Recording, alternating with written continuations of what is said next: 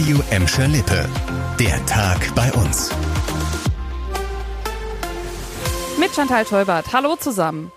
Der FC Schalke muss wohl erstmal länger auf Stammtorwart Marius Müller verzichten. Das hat der Verein heute bekannt gegeben. Es heißt, dass er sich im Spiel gegen Magdeburg am Samstagabend einen Sehnenabriss im Adduktorenbereich zugezogen hat. Ja, und das ist ungefähr so unschön, wie es auch klingt. Müller muss jetzt operiert werden und ist erstmal mehrere Monate raus.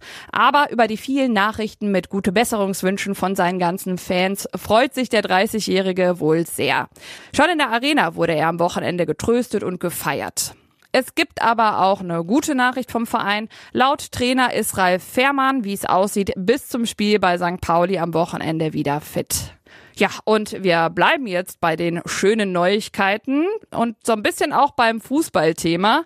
Diejenigen von euch, die regelmäßig am Gelsenkirchener Hauptbahnhof ein- und aussteigen, können sich schon mal freuen. Der soll nämlich pünktlich zur Fußball-EM nächstes Jahr in neuem Glanz erstrahlen. Das hat uns ein Sprecher der Bahn bestätigt.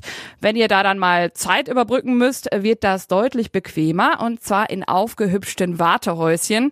Und auch auf dem Weg dahin soll schon ein einiges passieren. Die Bahn will mit mehr Anzeigetafeln einen besseren Überblick darüber geben, wann Züge ankommen und abfahren.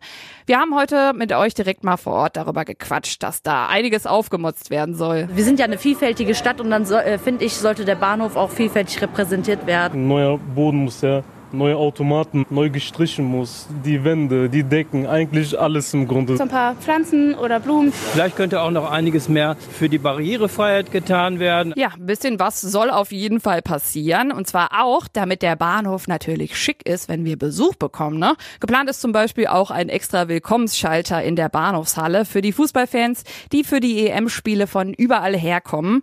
Konkretes dazu, wie teuer das Ganze wird und ab wann dann da genau losgelegt wird, steht noch nicht fest. Aber Mitte Juni geht's los, dann startet zumindest das erste von vier EM-Spielen in der Felddienst Arena.